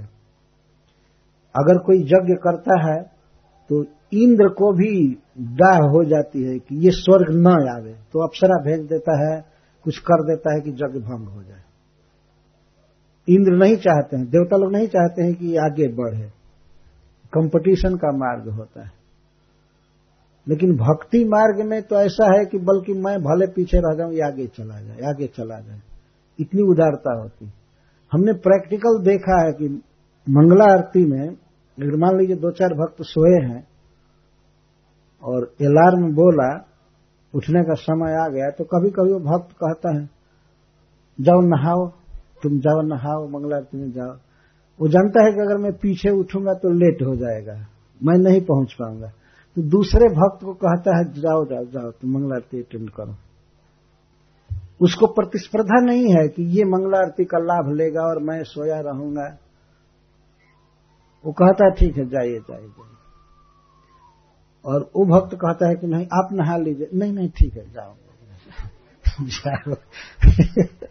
तो इसमें कोई कंपटीशन नहीं है, मतलब प्रतिस्पर्धा नहीं है कि मैं लाभ ले लूं और वो लाभ ना ले। देखे है ना, ये सब जगह बात है।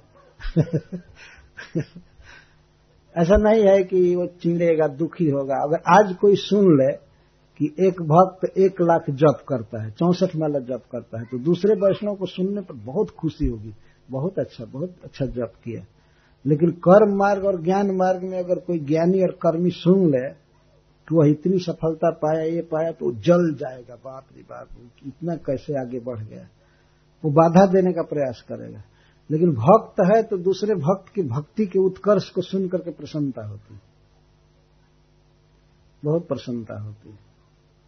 इसका अर्थ ये नहीं है कि कम करना चाहिए या मंगला आरती नहीं जाना चाहिए, स्वयं जाना चाहिए। लेकिन भक्तों में स्वाभाविक देखा जाता है कि अगर कोई ज्यादा भजन कर रहा है तो सुनकर प्रसन्नता होती है, भगवान की अधिक सेवा कर रहा है तो सुनकर प्रसन्नता होती है। इसको कहते हैं सुशील, सुंदर स्वभाव है, जलन नहीं होती है, स्पर्धा नहीं होती। ठीक है, बहुत अच्छा हुआ कल। यदि हम आज सुने कि इस भक्त ने इतना ज्यादा दुख डिस्कशन कर दिया तो आनंद होता है, बहुत अच्छा बहुत अच्छा, करो करो करो। तो कीर्तन कोई अच्छा किया तो सुनकर प्रसन्नता होते हैं, ठीक है बहुत अच्छा बहुत अच्छा। ये है वैष्णव पंथ, इसमें कोई डाह नहीं है, द्वेष नहीं है, एक दूसरे की सहायता में लगे हुए हैं भक्त, लगे हुए हैं लगे हुए। जिस तरह से आप यहाँ पर सैकड़ों व्यक्ति बैठे हैं, मैं बोल रहा हूँ, ज्ञान मार्ग में तो एक के अलावा दूसरा हुआ की बाधा हुई, एक ही को रहना है बस, एक ही। अब मरे जिए कुछ भी करे और ध्यान के बदले अब अपने घर का ही चिंतन करे तो कौन हेल्प करने वाला है? उसके मन को कौन देखेगा और कहेगा कि तुम गलत ध्यान कर रहे हो, ठीक से ध्यान करो? कौन कहेगा? कौन एक्सरे से देखेगा कि इसका मन भगवान में गया है कि अपने घर में अपनी पत्नी के साथ बैठा है? कौन देखेगा? वैसा अकेला मार्ग है और हेल्पलेस, असहायता का दोष है उसमें हमेशा। ये वैष्णव पंथ जो है इसमें सहायता भरी हुई है। हरे कृष्णा हरे कृष्णा कृष्णा कृष्णा हरे हरे, हरे राम हरे राम राम राम हरे हरे। जहां देखिए वहां समूह है समूह है, वैष्णव जन समूह में खाते हैं, समूह में परिक्रमा करते हैं, कीर्तन करते हैं, भागवत सुनते हैं। ऐसा नहीं कि नहीं अब हम भक्त बन गए, हमको अकेले रहने दो बस, अकेले हम ध्यान करेंगे, परब्रह्म में अपने मन को लगाएंगे। अरे जो परब्रह्म में मन को लगाओगे वो तो सब जान जाएंगे। वैष्णव संग से ही मन लगता है भगवान में, तो सबका मूल है साधु संग। इसी को भगवान कपिल देव अगले श्लोक में कहते हैं, प्रसंगम अजरम पाशम आत्मनः कवयो विदुः सएव साधु सुकृतो मोक्ष द्वारम अपावृतम। मनुष्य जब आसक्ति करता है तो आसक्ति उसके लिए बहुत बड़ा बंधन है, बंधन अजरम पाशम। अजर का अर्थ इसमें जरा नहीं आती है, कभी भी न जंग लगेगा, न सड़ेगा, न गलेगा। यह आसक्ति जो है संसार की, यह आत्मा के लिए बहुत बड़ा बंधन है। लेकिन स एव साधुषु कृतो, अगर वही आसक्ति साधुओं में की जाए तो मोक्ष द्वारम अपामृतम, मोक्ष का खुला हुआ द्वार हो जाता है। केवल द्वार नहीं कर रहे भगवान की, मुक्ति का द्वार है। हो सकता है द्वार में संकल लगाया गया हो, ताला बंद किया गया हो, भगवान कहते हैं खुला द्वार है मुक्ति का, कभी बंद नहीं होता। वही आसक्ति अगर साधुओं में की जाए तो मुक्ति का खुला द्वार बन जाता है। भगवान साधुओं का फिर लक्षण बताए हैं विस्तार से, इसकी चर्चा हम रात्रि में करेंगे।